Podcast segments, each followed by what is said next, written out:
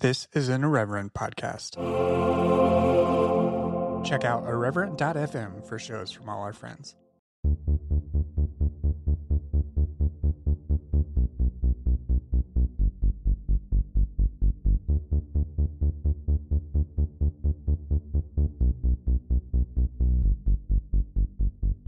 Hello and welcome to Exvangelical. I'm your host, Blake Chastain. My guest this week is John Jones, author of the memoir How I Escaped Evangelical Hell. In this conversation, John and I discuss his experience being homeschooled. Due to the content of this conversation, I'd like to offer a content warning. John is frank about his experiences with parental abuse and neglect, as well as moments of spiritual abuse and trauma, so please be advised. John shared some of his story on Twitter back in January when the Exposed Christian Schools and Exposed Christian Homeschooling hashtags were trending. We go into more detail on this show.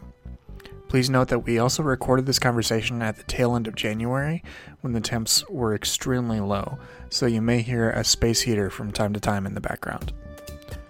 As always, you can support the show via Patreon at patreon.com slash exvangelicalpod.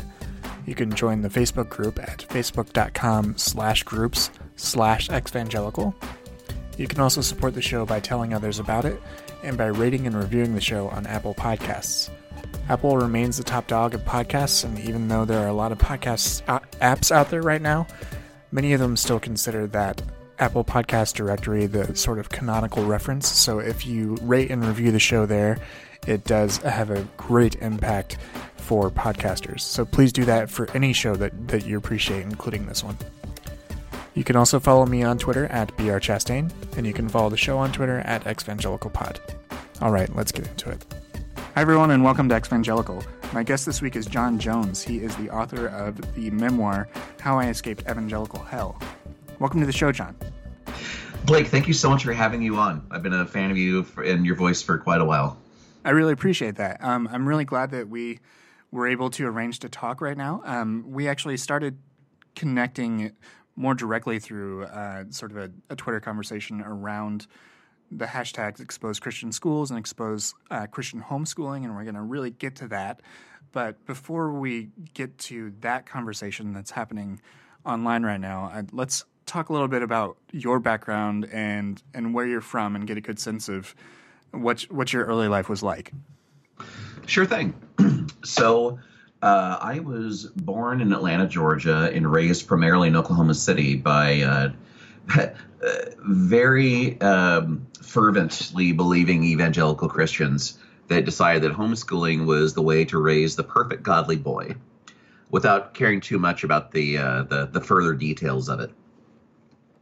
um, so I, I was so I was homeschooled for my entire life, and uh, most of my school career happened in Oklahoma City where up to the up until high school, whatever we could, whatever my parents could uh, pick up when they could afford it off of the shelves of like a Mardel, which was a Christian bookstore in the Midwest. I don't know how how big of a chain that is, but basically like whatever random school books they could pick off of uh, school shelves, they would just feed to me uh, when I w- had to fill out and do as a as a, a replacement for school, essentially. Hmm. So they didn't like secular schools. They moved away from Atlanta, Georgia, where I was born, because they uh, they thought the homosexuals were taking over, and uh, they wanted to protect me from that because apparently I was the world's most fuckable child. Was, I mean, was like, that something that was explicitly told to you by like they were they, that they thought up. that I would be kidnapped by by homosexuals, like out like out of the front lawn. Even as an adult conversation, I was asking my mom about it, and they were saying, yeah, the the homosexuals are just taking kids off the like off the front lawn, and they're kidnappings. And oh my gosh! It's like it's it's no, it's it's usually family members, not like this this mythical like uh, like predatory homosexual with giant leather wings and talons and claws like they the, the, way they the way they portrayed the outside world as being threatening was just comical and so so that's what what made them decide to relocate all the way to Oklahoma City instead and that's where you spent the majority of your childhood that's correct. From uh, the uh, we had a family out there. My uh, my father had three other children before me, and he decided to make me the weird Christian experiment.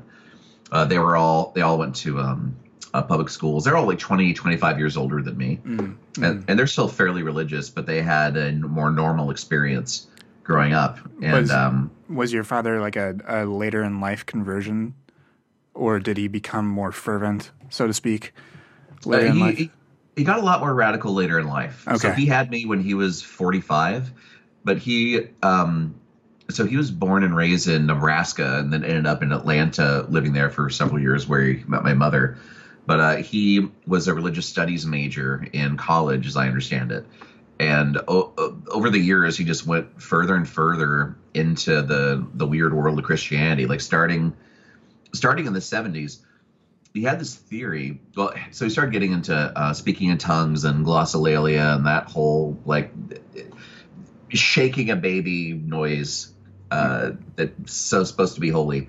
He got Mhm. really into that and actually been kicked out of uh, Lutheran churches for his um, adoption and belief in the Holy Spirit and speaking in tongues and going against their doctrines. I'm getting this like third and fourth hand, but um, he eventually got to the point that he believed he could hear the voice of God and communicate with God like an instant message back and Mhm. forth.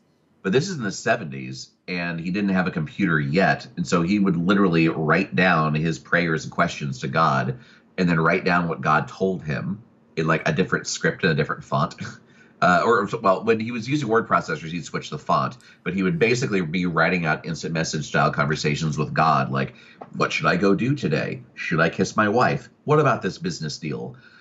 And he would spend anywhere from two to eight hours a day, every single day, writing out all these conversations. And I inherited the storage unit full of these written notebooks of conversations. Like I I threw away probably 10 or 15 like standard moving size boxes of handwritten notes to uh, conversations that he believed he was having with God over the course of like 15 or 20 years. Wow, wow. So this was sort of this compulsion that he had. Um, was that was that something that? I mean, you're a child, so like when when this was going on, like what was your understanding of of how he was acting? Well, he he definitely had his authoritarian tendencies and he loved them. And he also came from a background in sales. He was a life insurance salesman and fairly good at it.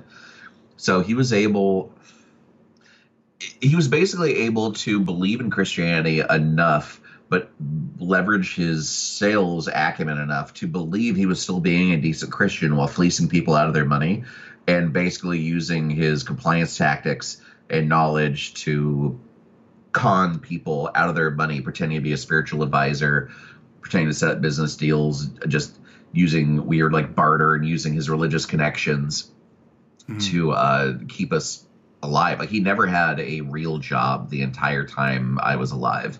Was mooching off friends, family, and just conning people uh, using like using God and his Jesus-y credentials as his as his way in.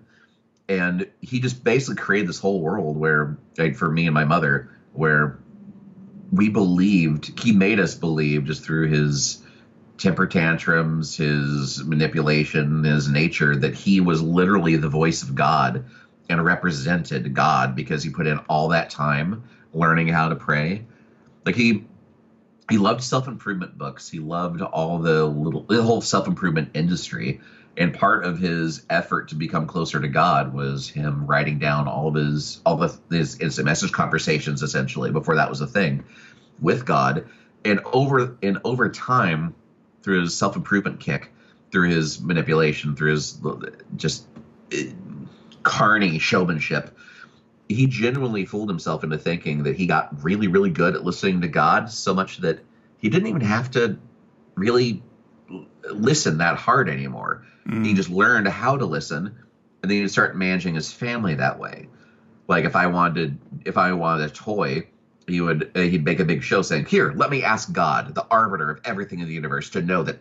Like his whole thing was, I don't do anything God, so I'd ask, "Can I buy this toy?" Say, "Let me ask God." That way, there's no way you can possibly say no to the owner, the creator of the universe. Uh, no, God doesn't want you to have your toy. Mm. But what do you dare question the voice of God from your father. Like he would he'd just intimidate us into doing what he wanted and believing that he had just become this super amazing hotshot, instantly hearing and divining the will of God and Mm. monetizing. And I was, and he limited my. He had me later in life, and he just wasn't that interested in have in raising uh, children. And he decided that I would be an experiment uh, in his weird, like min maxing, high optimization, being the best Christian kind of life. Like, what if we just homeschooled this little bastard of mine um, and didn't expose him to anything in the world? No media, no television, none of the homosexuals in the world. At that time, there was a lot of good, a lot of business in creating Christian curricula or Christian media or or ripping off Christian media or sorry, ripping off secular media to make it Christian Mhm. to mark up the prices to sell it to Christians. And so they were at that time the accelerated Christian education in the School of Tomorrow, which except for the except for the word Christian that almost sounds like Sky Captain of the World of Tomorrow. Like this, th- this seems like a cool thing, just like education, the world of tomorrow, optimize your children. They're they're basically selling a prepackaged a system for creating a, you know, a subservient little Christian drone without worrying too much about the details. And if you did start digging into the details, then it, it the only response they really had was just like, wait, this is like this is the Bible, this is Jesus. They just name drop God and Jesus enough to avoid scrutiny and keep brainwashing and doing what they're doing. And that that ended up being a pattern. Like it's not that it's not that I object to Christianity in of itself or homeschooling in of itself.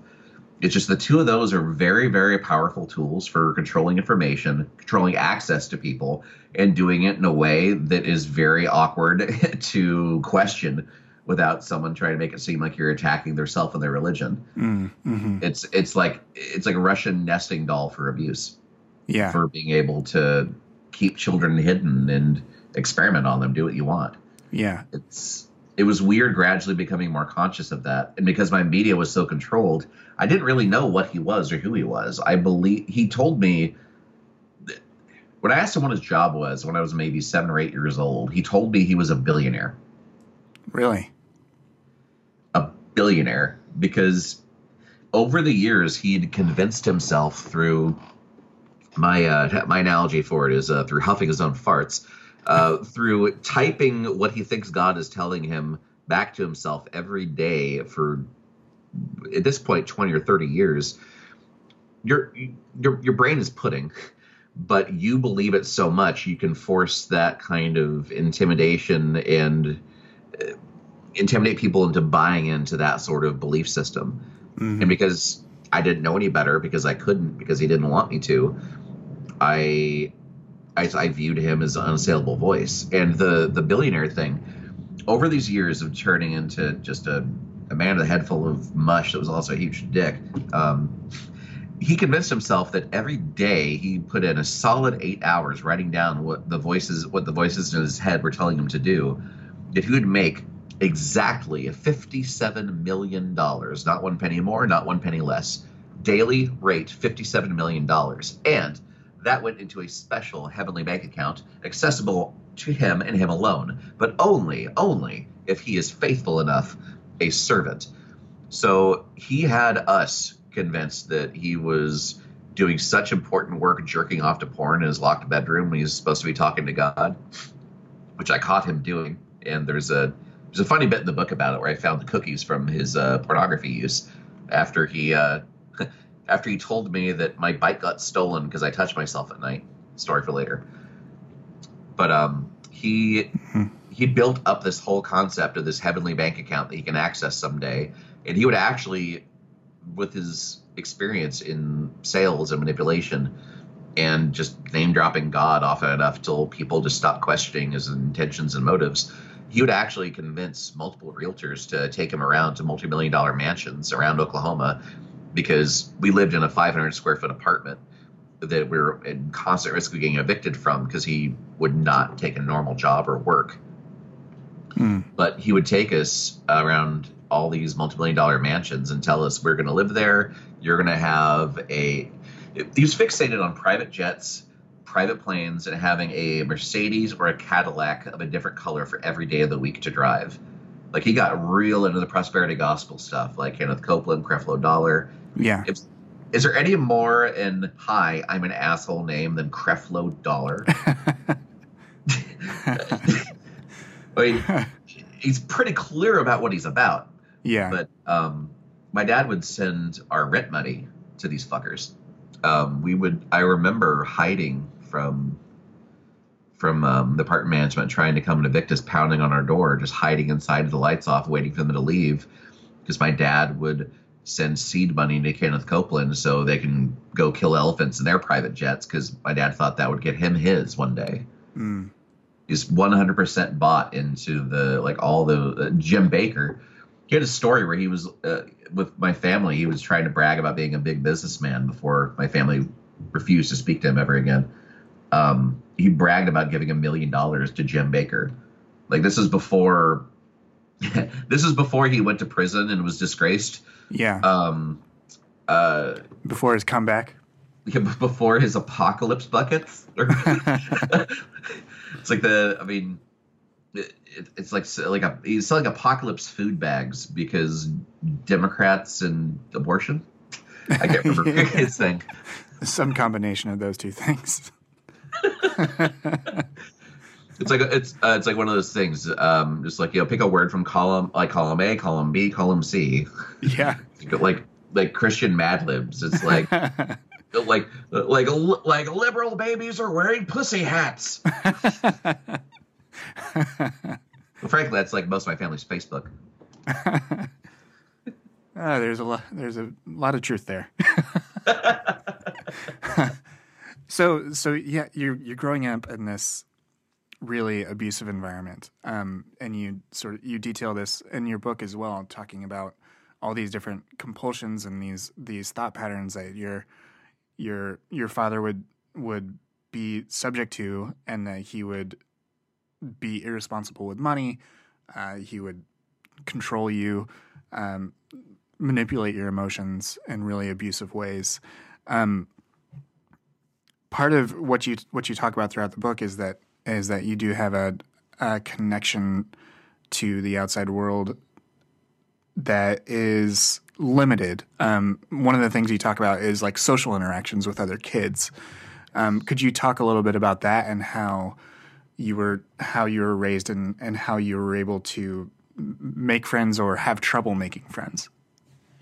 Certainly, that was um, that was one of the more odious marks that homeschooling's left on me over the years. The the lack of social interaction.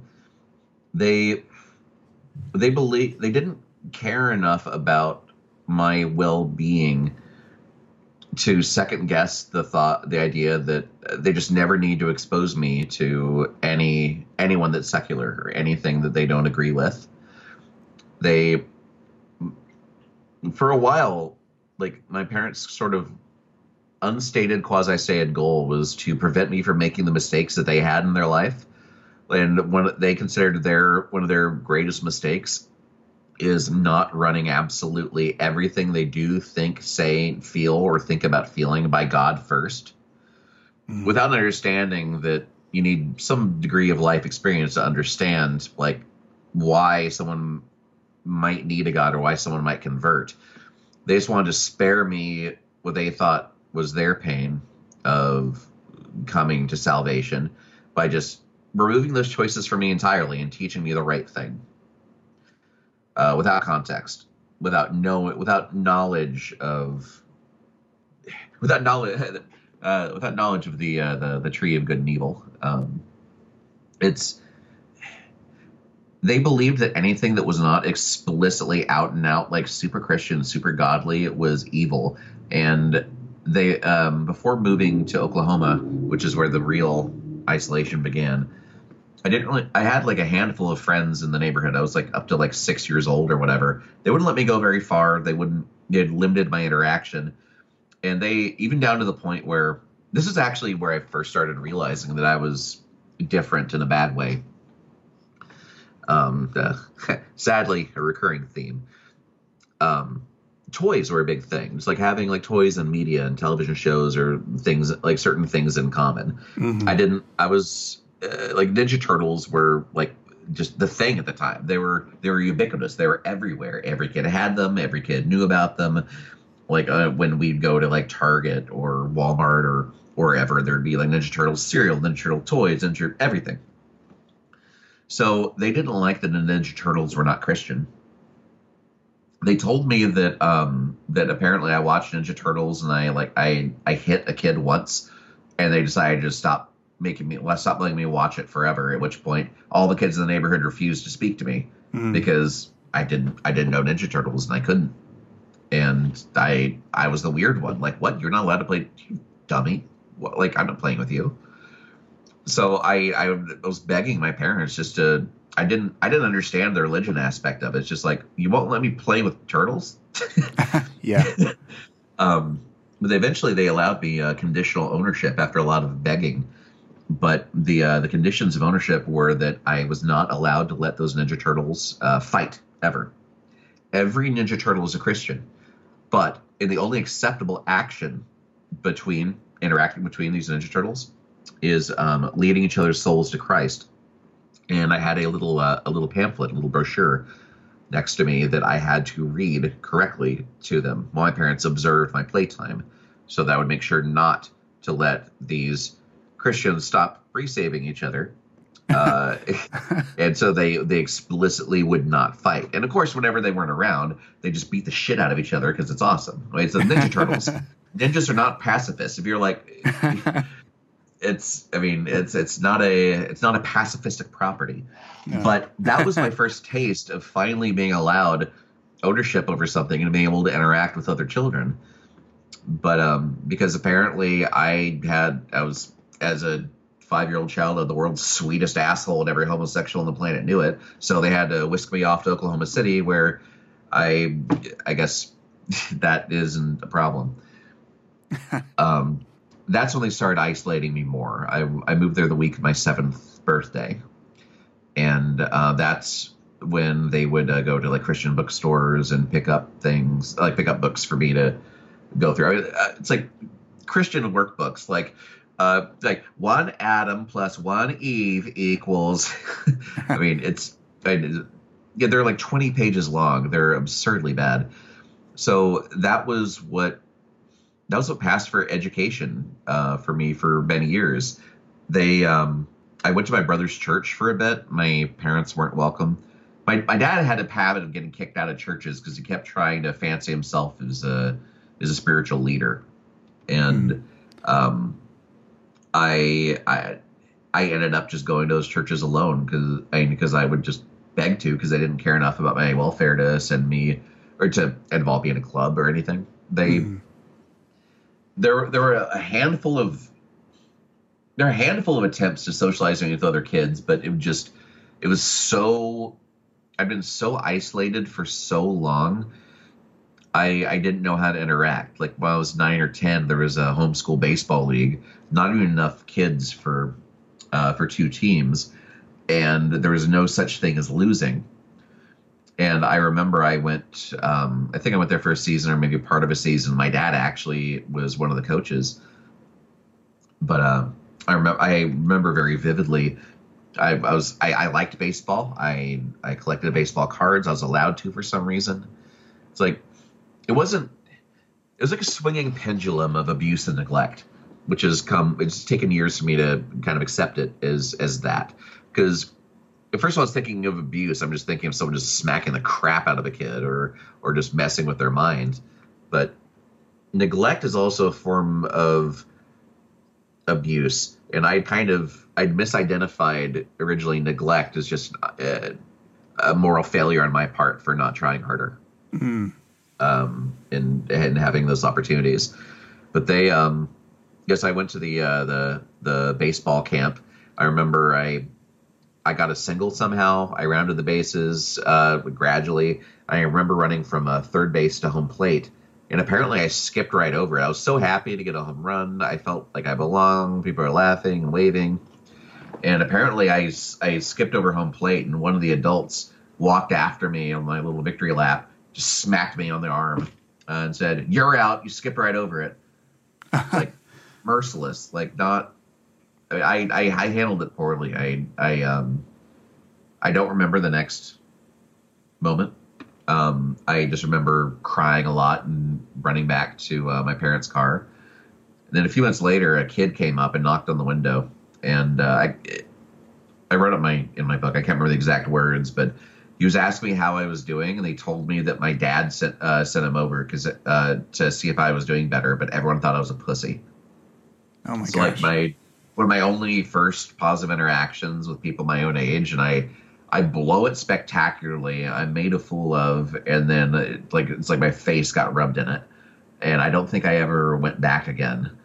Uh, there, like a handful of like there's vacation Bible school they sent me to once. There uh, like occasionally the church would like send us to some sort of event, but I'd have a colossal panic attack or anxiety attack, and I'd have to like stay in the bus, or I wouldn't be able to go into the park. I'd just be freaking out and shaking and crying and not able to interact with other people because I thought I was doing everything wrong. I didn't know how people worked. I knew how different and wrong I was, and even though they were Christians, I still wasn't the right kind of Christian.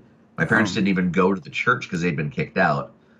So I was basically uh, the first church I went to. My brother's church had what they called what the kids called bus kids, which is basically just kid, I, kids from a black neighborhood that they would uh, bring to church. But they were basically they're trying to bring these kids to church to do a good thing, but the way they're the only black kids at the at the entire church, and the entire church was incredibly white. So all these kids, like age like seven to twelve, and their parents, uh, are basically just seeing like these poor, dirty people coming in. Essentially, that's like that's how that's how they viewed them. It's like these. There's like oh they're well. This sounds terrible, but the way it was taught is they're black, so they're poor, and their lives are shit. Like they like they don't have jobs, they don't have parents, they just reproduce as fast as they can. Like there was a lot of weird white supremacy that was incredibly normalized in my church experience. Yeah, yeah, that's that's awful that it was you know framed that way or or let to be sort of implicitly framed that way. And and no one would speak up. It was just it was so it was so weird how normalized all of that was. It was not it wasn't ever really overt. It's just so like like oh this guy is blue. Oh this is like a blanket statement of an entire race.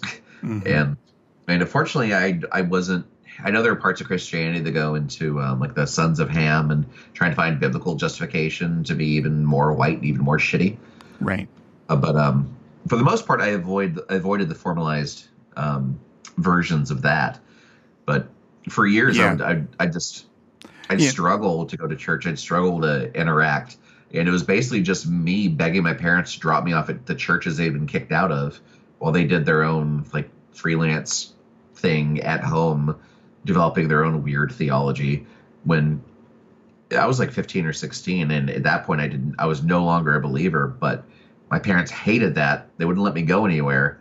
The only place I was permitted was to go to church because they thought it would set me right. And I accepted and went because that was the only place I was allowed to interact with people my own age. They everything else was evil. Everything else was wrong. They would actually over the years, my parents would uh, would occasionally just take control of my computer, demand I give over all their password, all my passwords, all my personal information, or they would take my computer away forever and never let me go outside again, which was a threat that they uh, they toyed with a lot and half exercised sometimes. So they would just force me to go through and prove, like explain, like, okay, who's this person? Is he Christian? I he's not a Christian. You're not allowed to be friends like you're to write an email to them saying I can no longer you can no longer be friends with this person. I'm going to watch and make sure you send it. It just at random they would just jump in and make me prove uh, everything that I was doing was godly, and they would take things away and punish me uh, with hellfire, taking things away. They it's it's a weird thing to admit, but in all honesty, I had been just completely broken and cowed and had no will to resist just because they my dad was able to make me fear that much and control me that much I, I mean that that is an understandable response to your to your environment. I mean, you're trying to survive within within that context. That's awful. I'm sorry. Thank you. It was. I mean, one of the one of the things that's really started to hit me more and more as I'm as I've been um, well, as I was researching my book and trying to validate my experiences instead of going purely off of half remembered notions and going can contacting people in my past to to validate some things. As I as I became more and more self aware, as I educated myself more, I started to become interested in the role of of what a teacher is. And um, before I met my awesome wife, I uh, I dated a, a woman that was a teacher, and she taught second and third uh, grade children, and I actually got to go inside of a school uh, for the first time. I got to see, I got to sit in on classes. I got to meet these kids. I um, I had a, a sugar glider, a flying squirrel as a pet, and I got to uh, bring the flying squirrel to class to show to these kids for a show and tell, which I'd never seen before. I got to meet the other teachers and see and hang out with them outside of school and see what their see what their lives are like, see how just to see how they discuss like you know I was dealing with this child today and uh, there's somebody complaining but other other times like like this this child's parent really stepped up. This child did a great job and this was an amazing thing. And even like their day-to-day struggles like I didn't have enough paper to print out all these tests but for, fortunately Julie's husband works in an office and he can get sheaves of paper for free. And that was like their source for printing out enough tests for these kids because they don't make enough money and it was it was the first time I'd actually seen what the profession of a teacher was in the context of a school. And over time, the more I dig into homeschooling and see what the curricula are like, uh, like different curricula outside of what I've had, it's it's interesting to me. Well, in addition to how I view homeschooling, also just the nature of boundaries and how yeah, I don't think I don't think boundaries can exist in even like an evangelical Christianity practiced as intended. Right. Yeah. Yeah.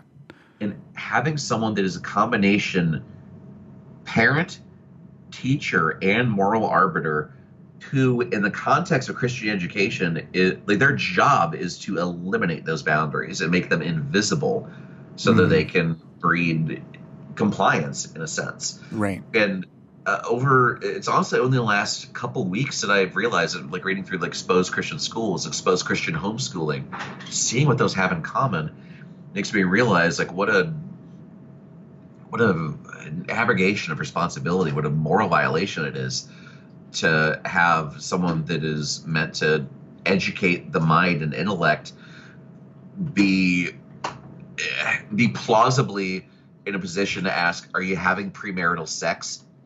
Like or uh, or just even ask what children are like thinking or feeling. Like this is a wrong thing to feel. If you feel this way or do this thing then uh, the, this invisible man in the sky that loves you very much will make sure you burn fucking forever. And mm. two plus two is four. Like it's it's a weird combination of responsibilities that i feel are deeply deeply incompatible. And with a heavy caveat because i've heard enough from uh, from butthurt homeschooling parents and think anything critical said about homeschooling at all is a personal attack on them, which is, I mean, they're way overselling themselves. I don't think of them at all. but um, I, I know this is, and that's my experience is not universal. I've only had this one particular experience. I've spoken to a lot of people that have very similar experiences, but teaching things like the the promise of education for me was that I would be equipped to deal with real life, that I would understand the kind of problem, that I'd be prepared to understand the kind of problems and trials and tribulations that are going to come at me in life, and that I would be educated to understand how to either prepare and equip myself for those types of situations, or understand how to seek other pe- seek out other people with certain um, with certain skill sets and be able to like bring like bring those resources to bear.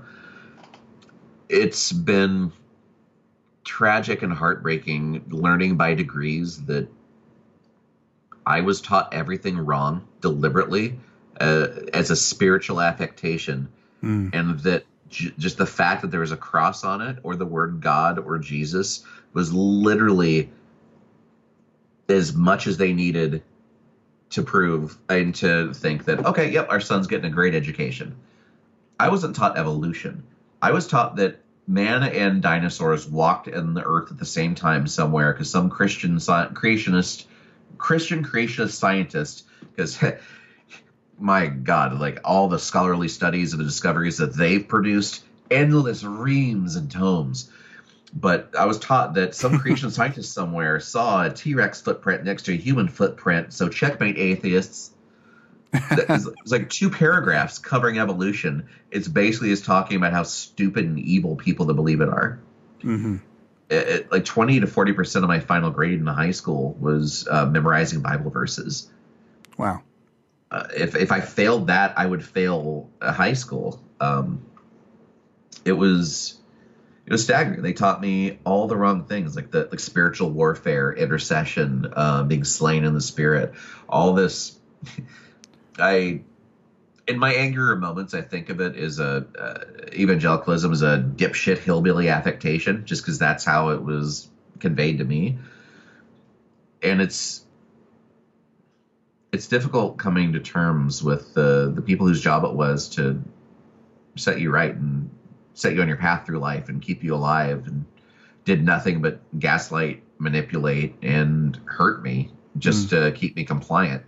Not, and it's when I was saying earlier about the swinging pendulum of abuse versus neglect. The the application of the discipline, the application of these harsh limitations on my experience, what I'm allowed to experience, that's the abuse. But not caring about the outcome or the result or how I'm actually doing is the neglect.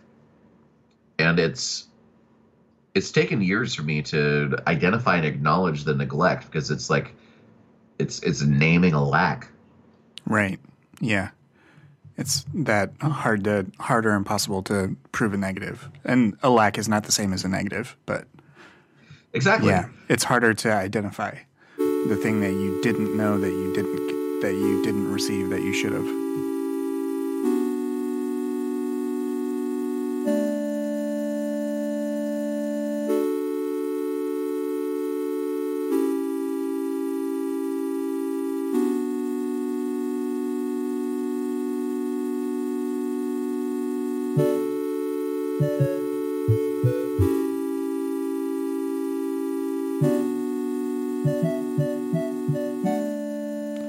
Exactly, and that's that is beautifully phrased because that is a perfect springboard.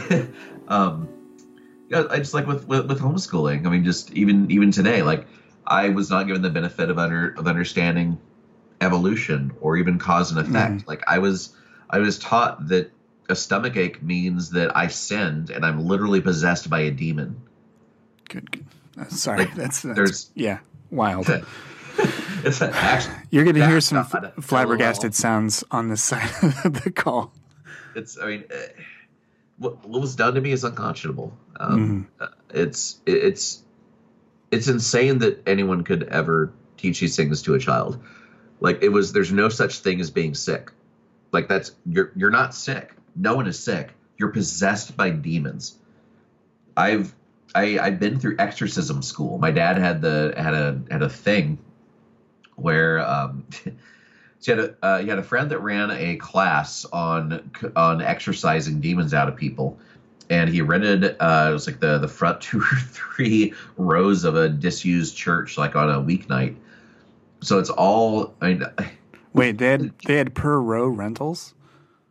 They could only fill the three rows. okay, I was like, man, they are they are really they they were way ahead of like all these co-working spaces. Holy crap. that's, that's a courtesy of Creflo, Nickel, and Dime. so they would they would uh, they barely fill like the front of this little church, and of course it's all fucking boomers. Mean, nobody outside of that age group. So my dad wanted to establish himself as like the the super leading holy guy that is you know like I can cast out more demons and this and that and I'm super Jesus awesome. So he I was 13 at this point and fairly truculent. I was not I knew things were wrong. I knew I did not have a normal life. I was very resentful of it, and at that point, I was already working on my escape. But he brought me to the exorcism school just to show, to keep proving to me what is real, uh, to him, and he volunteered me as a, an exorcism test dummy. Um, have, out of curiosity, have you, have you uh, seen that bit in the book? Uh, no, I haven't. I, I have not gotten to that that point yet. uh, actually, I think I was I was at that um, at that chapter when I got pulled away to do something related to parenting tonight. Sorry. no, no, no, no. I'm, in all sincerity, I'm so grateful that you just acknowledged my book and have looked at it at all. I, I feel awkward pushing it. I feel awkward promoting no, you, it. You absolutely should, and I think it's it's important for this for the sort of conversations that are happening over the last few weeks. Thank you, thank you. I, I, I appreciate that. It's finding finding validation, finding out that I'm not alone has been more valuable than than anything. I thought it was just me for the longest time. Right. Yeah. yeah. So, so for the exorcism school, my dad would just take out his frustration on me in a group setting. Oh my god! Was it like so, the airing of grievances or something, like yes, in Festivus or something? Yes, except for the laying on of hands. So I'm oh, I'm surrounded by so many sweaty old people pressing their hands down on me, speaking in speaking in tongues, which is the stupidest thing. it, it if I had to point at one thing in all of Christianity that I thought was absolutely the most stupid, speaking in tongues is absolutely it. I know there's I know there's historical reference, glossolalia. It is it's it's not unique to Christianity. Uh, people you know having the fits of religious fervor. Mm. I've only seen the the midwestern white mom and dad version of it. Yeah, which is is is there a, is there a midwestern mom and dad version of anything that could be considered superior except for maybe like truckliner but i so i only saw like the, the stupidest silliest parts of it. Um uh just the wow that's that's crazy. That it's the the that they all believed it. So my dad would sorry i'm putting my head back in it. Uh, my my dad would put his uh, giant hand on my forehead, practically grabbing it, and then he'd be just yelling out things that pissed him off about me. It's like, in the name of Jesus, he'd name them like demons. In the name of Jesus, Lord God Almighty. That was actually like his style of tongues. It's just like quickly scatting. um, he would say, In the name of Jesus, I command you talking back to your parents. Get out of my son in the name of Jesus. And um and uh getting up later than I like. Get oh my out gosh. of my son, you demon. Oh you name lust and pornography because you assume I'm third. Oh, you think a 13 year uh, year old boy is not having 24 seven constant erections? It's like you God to tell you that. But um, he he you know, he played that card. But uh, yeah, so he, he just assumed that I was whatever. So in the midst of like 10, 15, 20 old people like pressing their hands, sweaty hands into me and speaking in tongues, while my dad is yelling, they just kept me like that for what felt like forever. And then finally, my dad just ran out of steam, and they all stepped back and would smile at me and look at me like like they're waiting to be thanked. Mm. It's like I, it's though they'd done me a favor. So I basically yelled out all of my imagined flaws because I'm a 13 year old boy that pisses them off, and they get to feel like big, awesome prayer warriors that cast out demons. All, all I got to say is they cast out plenty of demons to uh, to leave room for euthanasia. Oh man, that is insane. I was an example, like a, a demon exorcism test dummy, just because I pissed my dad off for not his so his the, his big mistake was he was always he always loved technology. He was always interested in business and he would pitch himself as a consultant and you have to have some kind of like business or technical edge to do so. And he was always an early adopter of technology. Mm-hmm. so i always got his hand me down computers and i had internet access and bulletin board access. And because of the swinging pendulum of abuse and over overexertion and control and neglect.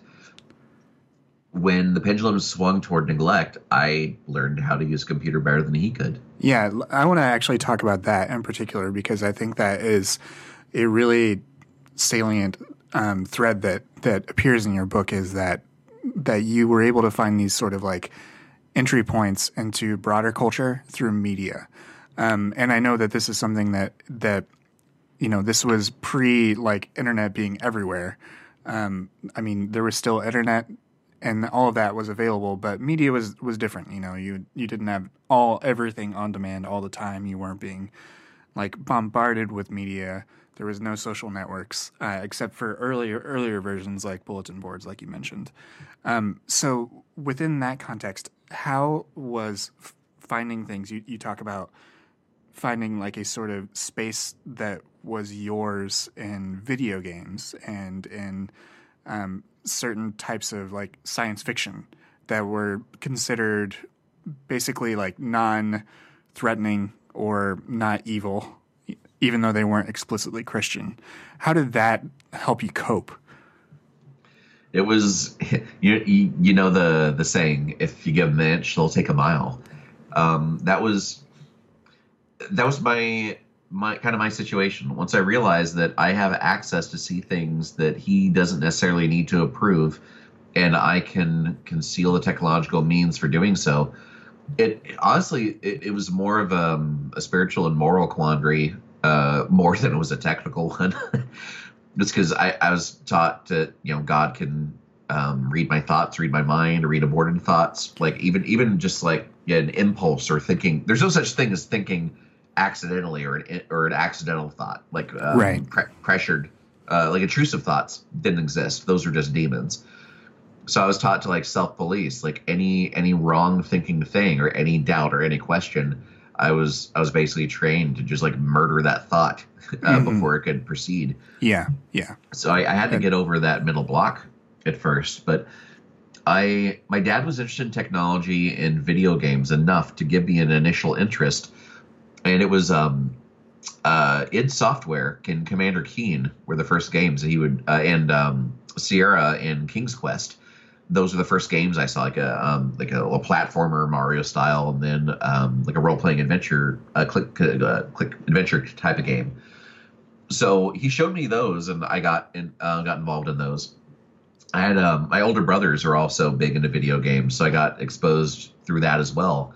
And because that was one of my dad's existing interests, even though it wasn't strictly Christian, he permitted it because mm. that's mm-hmm. one of the the selfishness carve outs you get is a super holy man.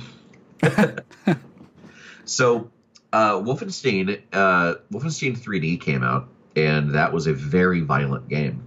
Mm-hmm. And I remember he launched the game, and then there's a demo playing behind the main menu, and it showed a Nazi getting shot in the chest, blood spurting out, and him screaming, "Mein Leben!" and I remember my dad just going, just going, "Sheet, white as a sheet," and just looking at it, and then it was like down, down, down, exit, yes, and delete. So I downloaded the game later that day. and when the pendulum swung toward neglect, I would play these games in private. And these, so this, this was like Windows 95 or 3.1 when you could hide things in the command line and stuff. Ex- exactly. exactly. So that's yeah. that's when we started getting clever. So uh, Doom came out. And the special thing about Doom was that they released the tools they you developed to make the game to the gamers so they can make their own art and levels and monsters and weapons for the game. Mm-hmm. And the truly genius thing that I think gave birth to the modern video game industry was the company that made Doom licensed the technology they used to make that game to other developers. So instead of uh, building all your own technology from scratch over the course of six months to two years or however long, you just pay a licensing fee and build your own game on top of it, and and let and the game that you licensed is the best looking game on the freaking planet, and you're basically getting uh, you're getting a like a reflected uh, reflected quality off of them by using their engine. Mm-hmm. So since the tools released for free, and people that you learn to use those tools and get got really good at making art for those games, accidentally developed marketable skills. and and those people would get paid money to relocate all over the world to go start making video games. So I was able to download games for free and train myself to make art for those games. And that, and if I got good enough, then a company would pay to rescue me. So that's where I focused absolutely all of my effort and attention. So I, if I got good enough at these tools and made friends and tried to be just decent and honest and good at what I did, I could do contract work, make enough money to save up, get an apartment, then finally get a job, and they'll pay me to move somewhere. So I, I realized when I was it was officially when I was 12 years old is when I realized that this is a career path because I'd, I'd played with art before. I'd all, I'd been able to get the tools. I had access, and I saw an uh, issue of PC Gamer magazine with a screenshot of one of the tools I used, 3D Studio Max, uh, and I realized they use this tool to make video games. I can make video games. I can do this. Hmm. It was the February 1997 issue of PC Gamer with Duke Nukem Forever on the cover, and that was the moment I realized this is going to be my career. Wow. So I started learning how to use those tools. And in joining those communities, I started to get a sense of what they were like and understanding, like, okay, these people play these games, they listen to this music, they read these books. How can I get involved? So that's when uh, that was just before MP3s started being a thing, Mhm. uh, and then right after. So we'd be on like 56k modems sending like a single MP3, which would take like 20 or 30 minutes. right. But that, yeah. that was the first time I was allowed to listen to secular music for the first time. Mm. Like I, I feel like for the very first time in my life, because I had online access to like bulletin board systems into the internet. I know eventually, someone finally gave me a boost up to the keyhole, and I could see what the world outside was really like for the first time. wow. So, so I just I. I decided game development is going to be the thing that gets me out of here, and I'm going to be the best there is at it. So I inve- invested all of my time uh, and spent all my time beca- trying to become a game developer. I learned like networking with people, taking tutorials, um, trying to become better, joining communities, joining teams that would uh, like could change all the art in an entire game to be something else for fun. Um, like there was a, a mod for Quake that um, that completely uh, changed it uh, to being an alien game, and of course it got taken off the internet instantly because Fox. But um, that was the kind of thing that was cool to do. That's how you would prove yourself as an artist and get the attention of a big studio and get hired. Mm-hmm. And, and there were no studios in Oklahoma. Um, ex- actually, interesting. There, there was a studio called 2015 that ended up uh, that was based in Tulsa, Oklahoma. And that was like the only that was the main place I was trying to apply and think of because it was close. Most other game development is on the coasts. Yeah. Um, yeah. that that team ended up being uh, it, it ended up creating uh, Medal of Honor and then Call of Duty Oh, after really? they got acquired and moved out west. But they were my target for the longest time. So I, I I busted ass for years. I've been I've been making money as a contract artist since I was 12, like hiding my age from people because I was very literate. I did not see my age, and I acted like people that were older. And I was good enough at the art that people assumed I was five to ten years older. So I I uh, I became part of these communities. I wrote tutorials. I became um, like a prominent uh, voice. I marketed myself. Everything that just scared the shit out of me because the only thing that mattered to me was getting out, starting my life, getting away from them, and then surviving. And um, I've been working professionally uh, since I was 16 Wow. My my first game that was published in on store shelves internationally was when I was 16 years old. Wow. That's amazing. Uh, it was I will never forget the moment that I saw it on the store shelves. This thing that I did, like just in the middle of all the abuse of my parents, in the middle of all the ridiculousness, and them trying to get me to quit the industry, um, all the everything they tried to do to stop me, I, I was able to succeed and push past them, and I held the evidence of it in my hands. And I, have still um, sometimes talked to people that have played the game and remember it fondly, even though it was a tiny little, uh, tiny little nothing game. But it was the first tangible thing that I'd really worked on. And backing up slightly, the the thing that attracted me the most to, to art in games is because it's frankly it's not that subjective It's a very specific technical skill. You can make things look good, but the parameters and requirements for it are so stringent and so limited by the technology of the day. Yeah. Uh, and it changes so quickly. The challenges are unbelievable, and it was before there were really good tutorials or documentation on how it worked. It was like the Wild West. right. But at the same time, things either worked or they didn't. There's no way to just say like, "Oh, what a great effort," or "Oh, that's good enough," or "Oh, that's nice." It's the game. Either the game crashes to your desktop, going, "What the hell did you do?" Or it doesn't. Mhm. And in a weird way, I I clung to that as a source of truth, the a source of objectivity, a sort like a in an input and a system of input and output governed by specific rules that were not subject to the person that was explaining them to me. That was subject to their interpretation or their agenda or their will. It Yeah. was just a soulless machine that near that merely required a certain type of input that I could experiment with and learn and get a sense of finesse for. And Yeah. I I devoted myself to just being I had all the machinery within me to to worship a thing, to um, to devote myself to a thing, to define myself by a thing and my relation to it. But when I stepped away from Christianity, like I, I, I took away the thing that fueled that, the the the reason for all of that apparatus to be there. But all that apparatus still existed. All Mhm. those urges, all the all my my, my pining toward um, toward acceptance, toward achieving something, toward getting something done.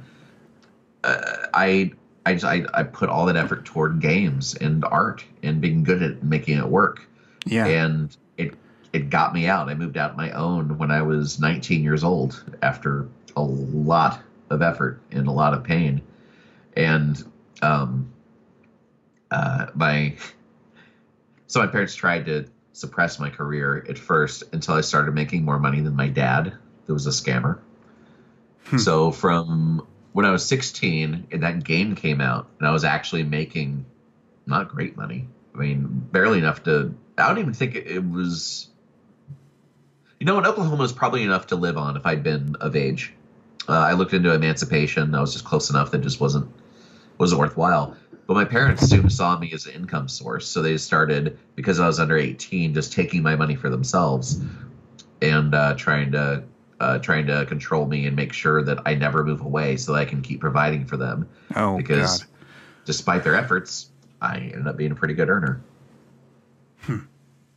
And it makes I mean, given your given what you had gone through just through your childhood, it like it makes sense that the video games, which is a lot of a lot of games are games that are referred to as like on rails. You know, you've got, but Yeah, you've yeah. also but you've also got independence. And the thing about the thing about games is is that you have the ability to have volition, and that's what was missing in your life. And also, Yes. to what you were saying, um, you know, you have this, the you have clear sets of rules, and it's not fickle like your like your father's whims were. Um, so it makes sense that that video games were both the skill that you could create and a, and an art form that would speak to you so deeply and fill that need. Um, that's that's incredible that you were able to use that as your own sort of sense of providing fulfillment as well as liberation, like literal liberation. Thank you. It's it's been a wonderful it's been a wonderful vehicle for me. I um I didn't it's actually I didn't tell people uh, until I was 30 how old I really was. Uh, at that point, I'd been professional for working professionally for 14 years. But even some of my rel like I would my close friends knew how old I was, but most people didn't just because I, I I conducted myself differently and I took great pains to hide how old I was because I would be judged for it. So I I just learned so it's, kind of what's kind of weird now is I'm I'm at a point in my career where I'm like five to ten years ahead of my peers, Mm. and um, I'm I've also found in retrospect that the game industry ended up being a uh, a similar quasi authoritarian abusive type of situation, but it was so keyed into what I needed at the time that it was the perfect thing. I just needed something to be religious at. Yeah. Without, yeah. Yeah. I mean, yeah, the gaming, the Gamergate in 2014, you know, everything. Ugh. Everything yeah. is everything like all online harassment is sort of seen through the filter of pre and post Gamergate now. Um, but but I, yeah, so I mean, the gaming industry has reputations for being problematic in different areas, but that doesn't. It's a made. It's a huge industry. It's bigger than Hollywood, so it's staggering. Yeah, so it's um, there's there's got to be a lot of opportunities for both health and abuse. So that it's unfortunate that you landed in in in another sort of bad environment, but I'm glad that it got me where I needed. Yeah, yeah. I I, I, felt myself more and more uh, able to uh, rise those challenges and equip myself against that uh, that sort of thing. And mm-hmm. I'm actually in a great situation now. I'm working. I, I, I work for a tech company outside of the game industry, but I service the game industry, and I'm able to work from home. Um, I don't have any of the same stresses. I feel I feel respected. Um, yeah, that's great. I, I feel valuable.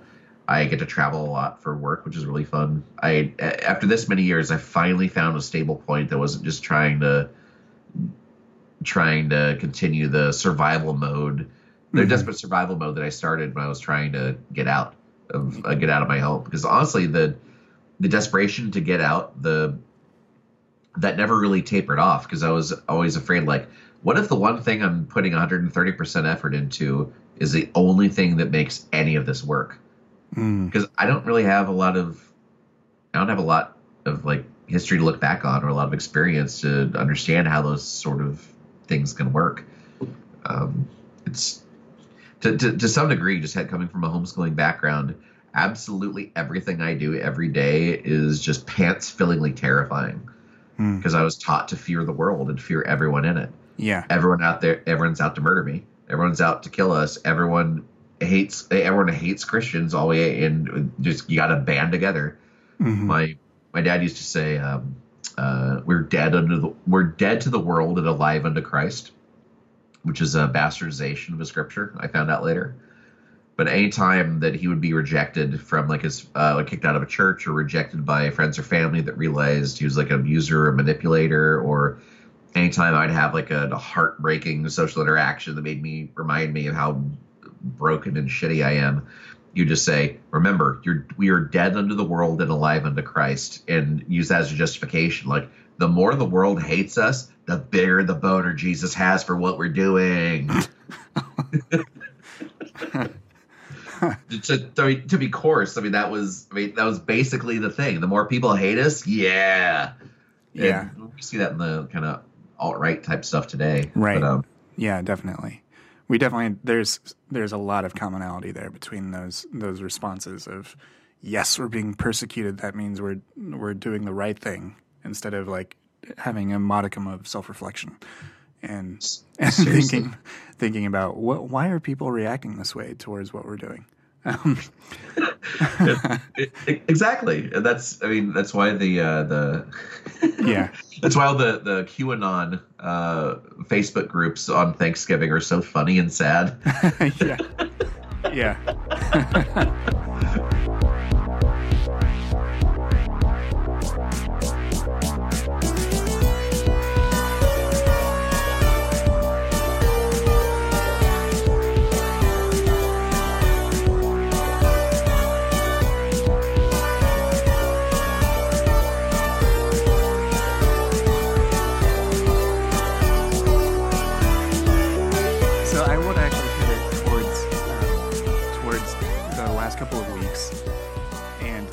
Sort of conversations that have broken through in different different ways. Um, that is really tied specifically to two hashtags. One be the first one being exposed Christian schools, and the second related one being exposed Christian homeschooling. Just prior to those breaking through and starting to trend in the United States, you wrote a really moving Twitter thread about your upbringing, and then you brought that into that exposed Christian homeschooling conversation as well, like the the subsequent week. Um, I want to hear from you just what you think is really important about this conversation happening and why these things need to be highlighted so that folks understand that there are children like that are going through similar things that you did. It's thank you. I um writing that story was really really difficult there's I've had to make up for my own lack of education to such a degree.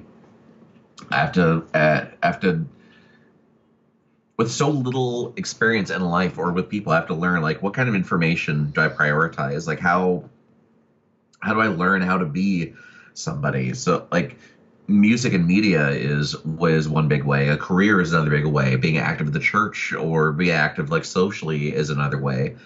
I'm I'm frequently almost crippled by it's a combination of fear of missing out and fear of not applying my attention to the right sorts of things that I need to be learning.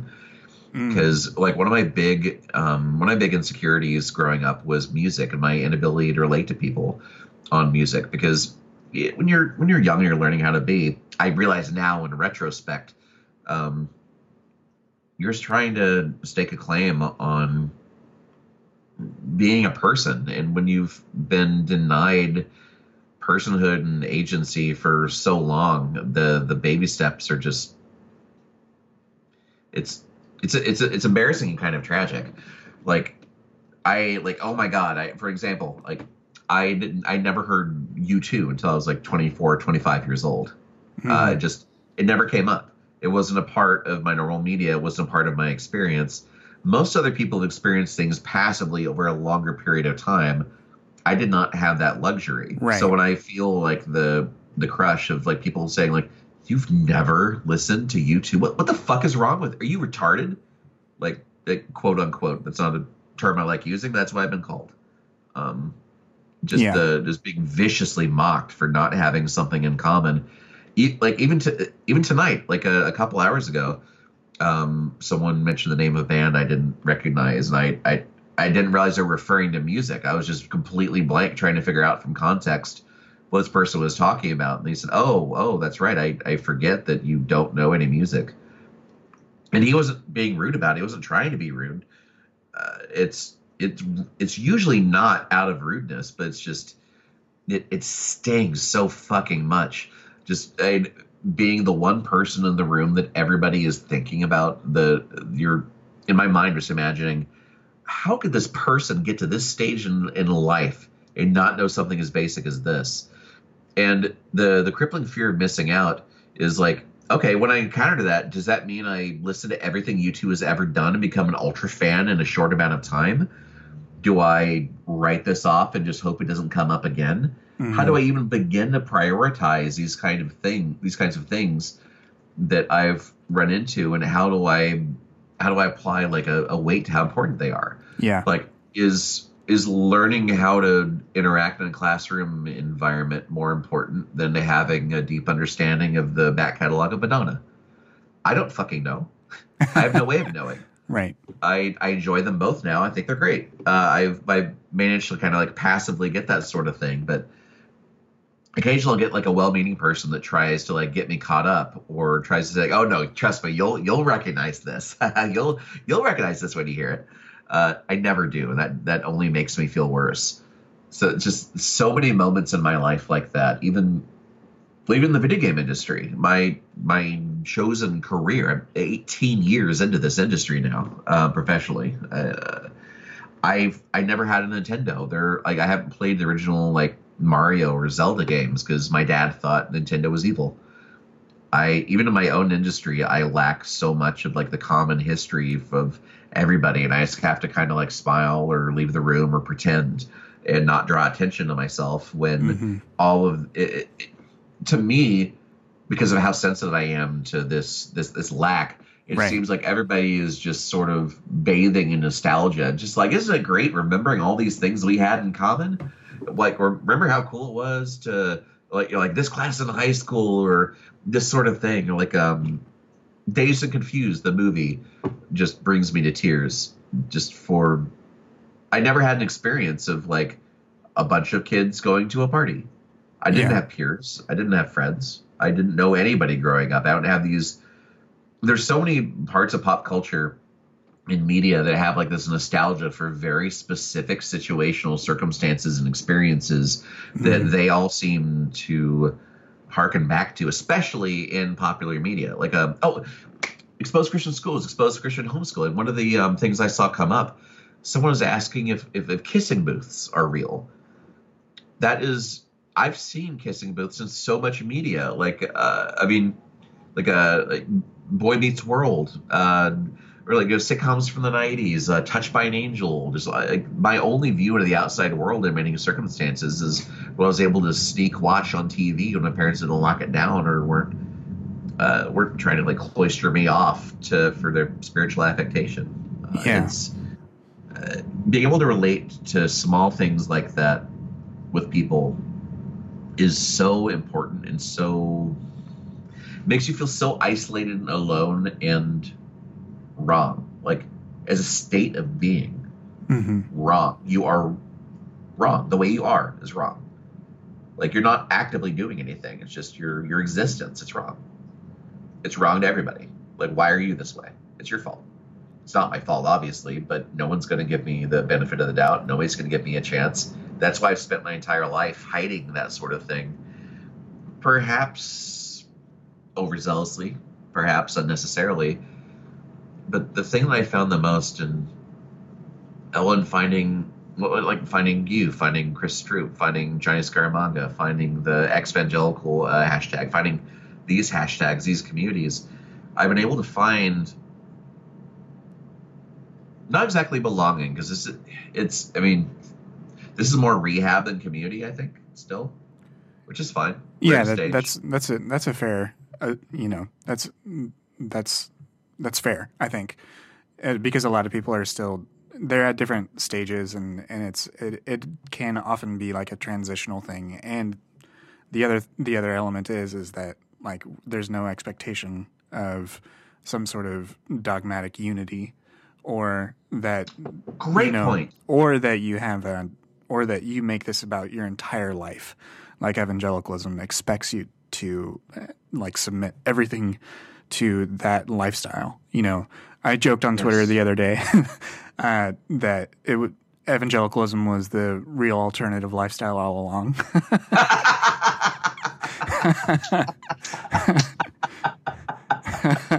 if that isn't your pinned tweet uh, uh, may i I- recommend I should, I should, I should make it that. It's, it's Um, a tremendous point. There's there's no expectation to devote your life to it, yeah, yeah, and, and I, yeah, I've, I've I've had my own difficulties in like it, getting involved in the community because I was trying to trying that hard, like thinking like, oh, this is this is the the purpose, the cause, the the thing I devote my life to. I, I- those Yeah. are there's like the bare minimum terms I'm used to thinking. Sure, absolutely, and that's what we were. That's how we were taught to frame things. Um, but really, it's it's not. It's about an acknowledgement of our commonalities more than and like, and it being both a repudiation of the where we came from and an affirmation of the things that we were told to condemn. Um, but then you know a, a lot of the things about what you what you think about whether there's a God or or whatever else, you know, that is of much lesser importance um, because, you know, people are going to make their own decisions about that. But the more important thing is, is that we can find other people that have similar experiences, even if they're, even if they're not exact, you know, there's people that can relate and that in a lot of ways is powerful, powerful in and of itself. It's it's incredible. Just so, even something as slight as someone remembering like the the goofy t- cartoon characters that accelerated Christian education used in all their terrible curricula, uh, or hey, remember this Jars of Clay song, Flood. yeah. Uh, like remember like remember when DC Talk switched to rap then to alternative? What will people think when they know that I'm a Jesus freak? Like Right. and just even even things like that, just like a tiniest bit of commonality of Oh, sure. I I Like- I'd, bas- I'd mentally written off the entire concept of having any sort of culture or people or anything, basically ages zero through 19, mm-hmm. being able to have anything like a look back on that anyone would not only remember but relate to and not just look at as either something pathetic or something I'm joking about. Just the, the, the tiniest bit of validation. Someone else has felt this. Someone else has gone through this. Someone else has felt a similar similar type thing. It's not all one to one, but it's all the same kind of thing. And I, I, it made me feel like I, I suddenly found that I actually do have like a high school class that I can email or meet with, and just like, right. oh shit, that's right, it's our 15 year high school whatever, and we just found each other again. Yeah, just the having any relevant aspect of that life, uh, that life understood by anybody else, made me feel so much more validated and understood in being. And yeah, the awesome. the one the one quote that after I understood the the healthy things I can get out of this without my natural inclination to be like involve yourself 150% do all the things. The the one phrase that that really set me free i gotta say. I i i wish i could remember where i got this. You are not responsible for fixing the system that failed you. Hmm. that that set me free even in even in the midst of my book. Like i didn't i'm still under i'm still trying to define the relationship i want to have with the with the religion with where i am with what i've been through. I'm not terribly interested in learning what's new about it like in regards to what they're teaching themselves in the culture. Yeah. I'm I don't think I have the mental or emotional energy to like debate or fight. Just I, I, I honestly, I like after I'm, I'm greatly enjoying this with you, but I'm probably gonna take like a, a day or two like off of Twitter for the most part, just with a like a, an emotional hangover, just sure. to, to yeah. deal with this. That's I have to, so I have to plumb up. So I'm the the community and the hashtags will get me a better idea of how I relate, how I want to relate, and the the, the connection I want to I want to have um, yeah. with with these things, with right. the understanding that I'm I'm I'm not being conscripted. It's not an army. It's not like no. you can have a cause that isn't taught to you as like literally God's army, army imagery. Did out of curiosity, did, did you ever get any of like the U.S. military imagery in in your experience? Um, I w- so like I, I went to fairly moderate churches. Um, like you know United Methodist churches, where a lot of evangelical influence entered into my life was like through youth group material and other things like that. And eventually, also, I chose to go to an evangelical college. Um, but there was always like you know veneration of the military. The the U.S. flag was always up alongside the Christian flag at whatever church we went to. Oh um, God, the Christian flag! I forgot that. Yeah, yeah. Uh, and then, I mean, there wasn't a uh, there wasn't a ton, there wasn't a ton, but it would usually be on like like Memorial Day or Labor Day or Veterans Day, um, those those sorts of things where where it would be made to be some sort of metaphor for for something you know dodgy. uh, Interesting. And um, that that would probably be a little different at like my grandparents' church um, because they were a small like uh, independently run, like sort of de facto Baptist church in southern Indiana. Um, so that had some different cultural. Indiana is a weird place. Uh, it's sort of hard yes. to describe. Um, we so, have the half hour daylight savings time zone offset for one thing. yeah, no, there's three. There's three time zones in. in there are three. Yeah, uh, South Bend, like the South Bend, Gary, like the area just um, close to Chicago, goes with Chicago. Then there's a big part in the center, uh, and then there's the southern part. Uh, so it's insane. It's a crazy Wacky. place. There's no reason for it. anyways, that's that's a funny tangent. But but anyways, so like the military connection wasn't huge, um, but it was present. Interesting. Like I, that that's one of the other things I found fascinating about uh, getting involved, like in the hashtags, is seeing other people's experiences. Like I, I had um, a very like we are God's army like type of experience. Like they do like ritual, like military marches and uh, and chanting and songs. Yeah, it was very like rote and really Right. drilled into us. But at the same time, we, uh, I, I know that other people have had different experiences in um, accelerated Christian education. For example, there was like a lot of fetishization of Israel and Israel worship, whereas in other aspects of evangelical and Christian education, that is uh, uh, alarmingly the opposite. yeah, um it's but seeing like the the the gradients between all like all these beliefs uh like we're uh, so like speaking in tongues slaying the spirit dancing was that like did that factor in much to your experience Um, I had more exposure to that in uh, in college, and that there were a couple of like. So my I went to a Christian college, Indiana Wesleyan. My second year, I was a floor chaplain because that was a thing in the dorms. Um, and there was a very wow there's is a like an rn or an uh, no, it was like a different. So there was an R, there was an RA for the floor, but R- RA, was sorry yeah. Um, there was an RA for the floor, but then there was also a floor chaplain, which was, and then there were six floors in my dorm, so there was six ch- floor chaplains and one like dorm chaplain. It was insane. Um, wow So, anyways, I would I ran a couple of like Bible studies, and then they sort of got taken over by this charismatic group, um, and that that was sort of the the speaking in tongues sort of thing. I my family Ah. also went to um, my family also growing up. We would every year we would go on these mission trips to the same area outside of Charleston, South Carolina, and we'd help build um, we'd help build houses for um, poverty-stricken community.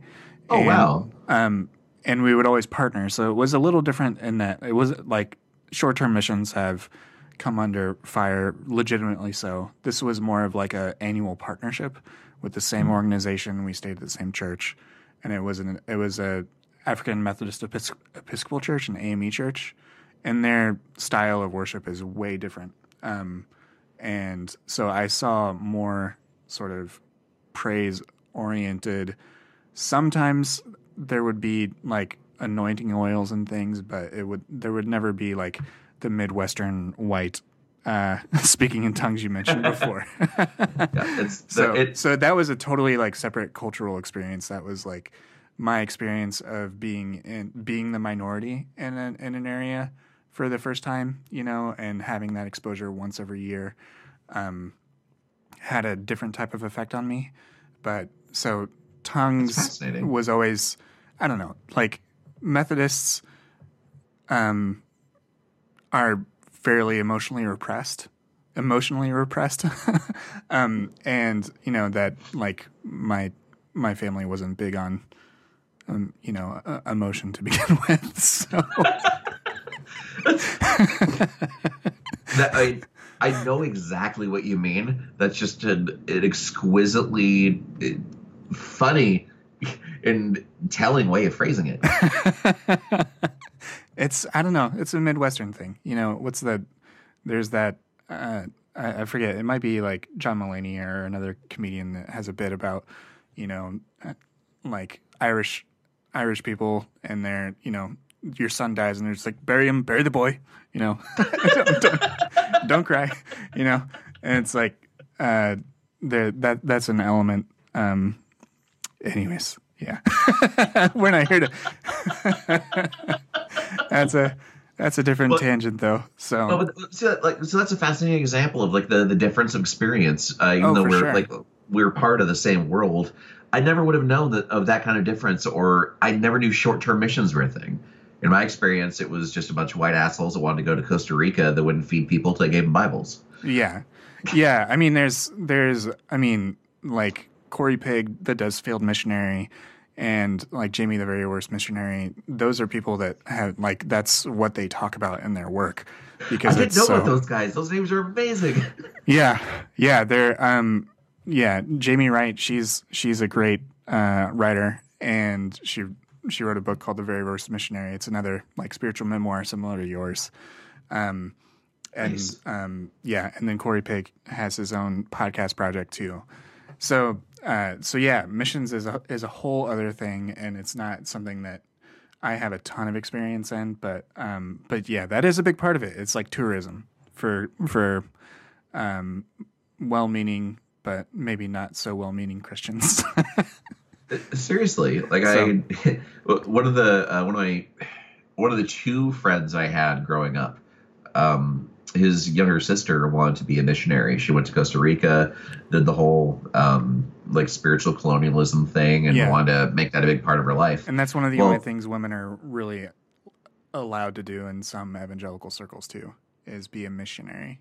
Because you couldn't teach a another white person, but you could teach someone of a different race. You know that sort of. So seriously, like- there's a lot of the there's a lot of like white supremacy and just racism uh, there that that just goes unspoken. Seriously, it's like the I I know exactly what you mean. It's like, well, you may be a woman, but at least you're white.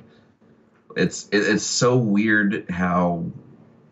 Yeah. Well, anyway, fortunately, she uh, she ended up uh, breaking away from the church and becoming a lesbian, and so I'm glad that she I'm glad she broke away from that entire thing, that that hellish life. Which, but what's funny was that was like a, a family full of homeschoolers. and They all turned out like really not at all like they intended. Mhm. it was the only actually they were my only fr- homeschooling friends uh, growing up i remember i got uh, i got baptized uh, in their above ground pool Oh, okay. the uh the say the um uh the chlorine burned my eyes i remember that very vividly Oh, i was having any kind of like homeschool friends growing up to validate some kind of experiences with something Yeah, yeah. I want to ask you one other question about about like the hashtag and especially this the response that we've seen to it. There's been a lot of you know hand wringing in a lot of conservative outlets, including Fox News, um, the Daily Caller. Matt Walsh did an entire podcast about it. Um, all these people uh, decrying what's being said in the hashtag, both expose Christian schools in particular, and as well as expose home, Christian homeschooling. What what is your read on that as someone who is I who is a survivor? Who I mean, you literally survived your your education and and those first 19 years of your life. Um, what is your sort of read on the way it's being portrayed and reacted to? with once it sort of broke out into this wider area of media media coverage. I feel like it's very reflexive, knee jerk, reactive, and there any story that doesn't quote Chris Stroop for having started the hashtag in the first place is journalistic malpractice. Yeah, Um, it's I, I I don't really feel like we have been fully fairly covered yet.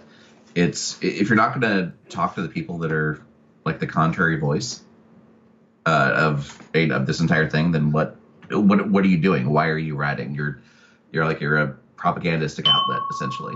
hmm It's um it, it's been it's been dismaying just to see the the lack of interaction, the lack of of contact.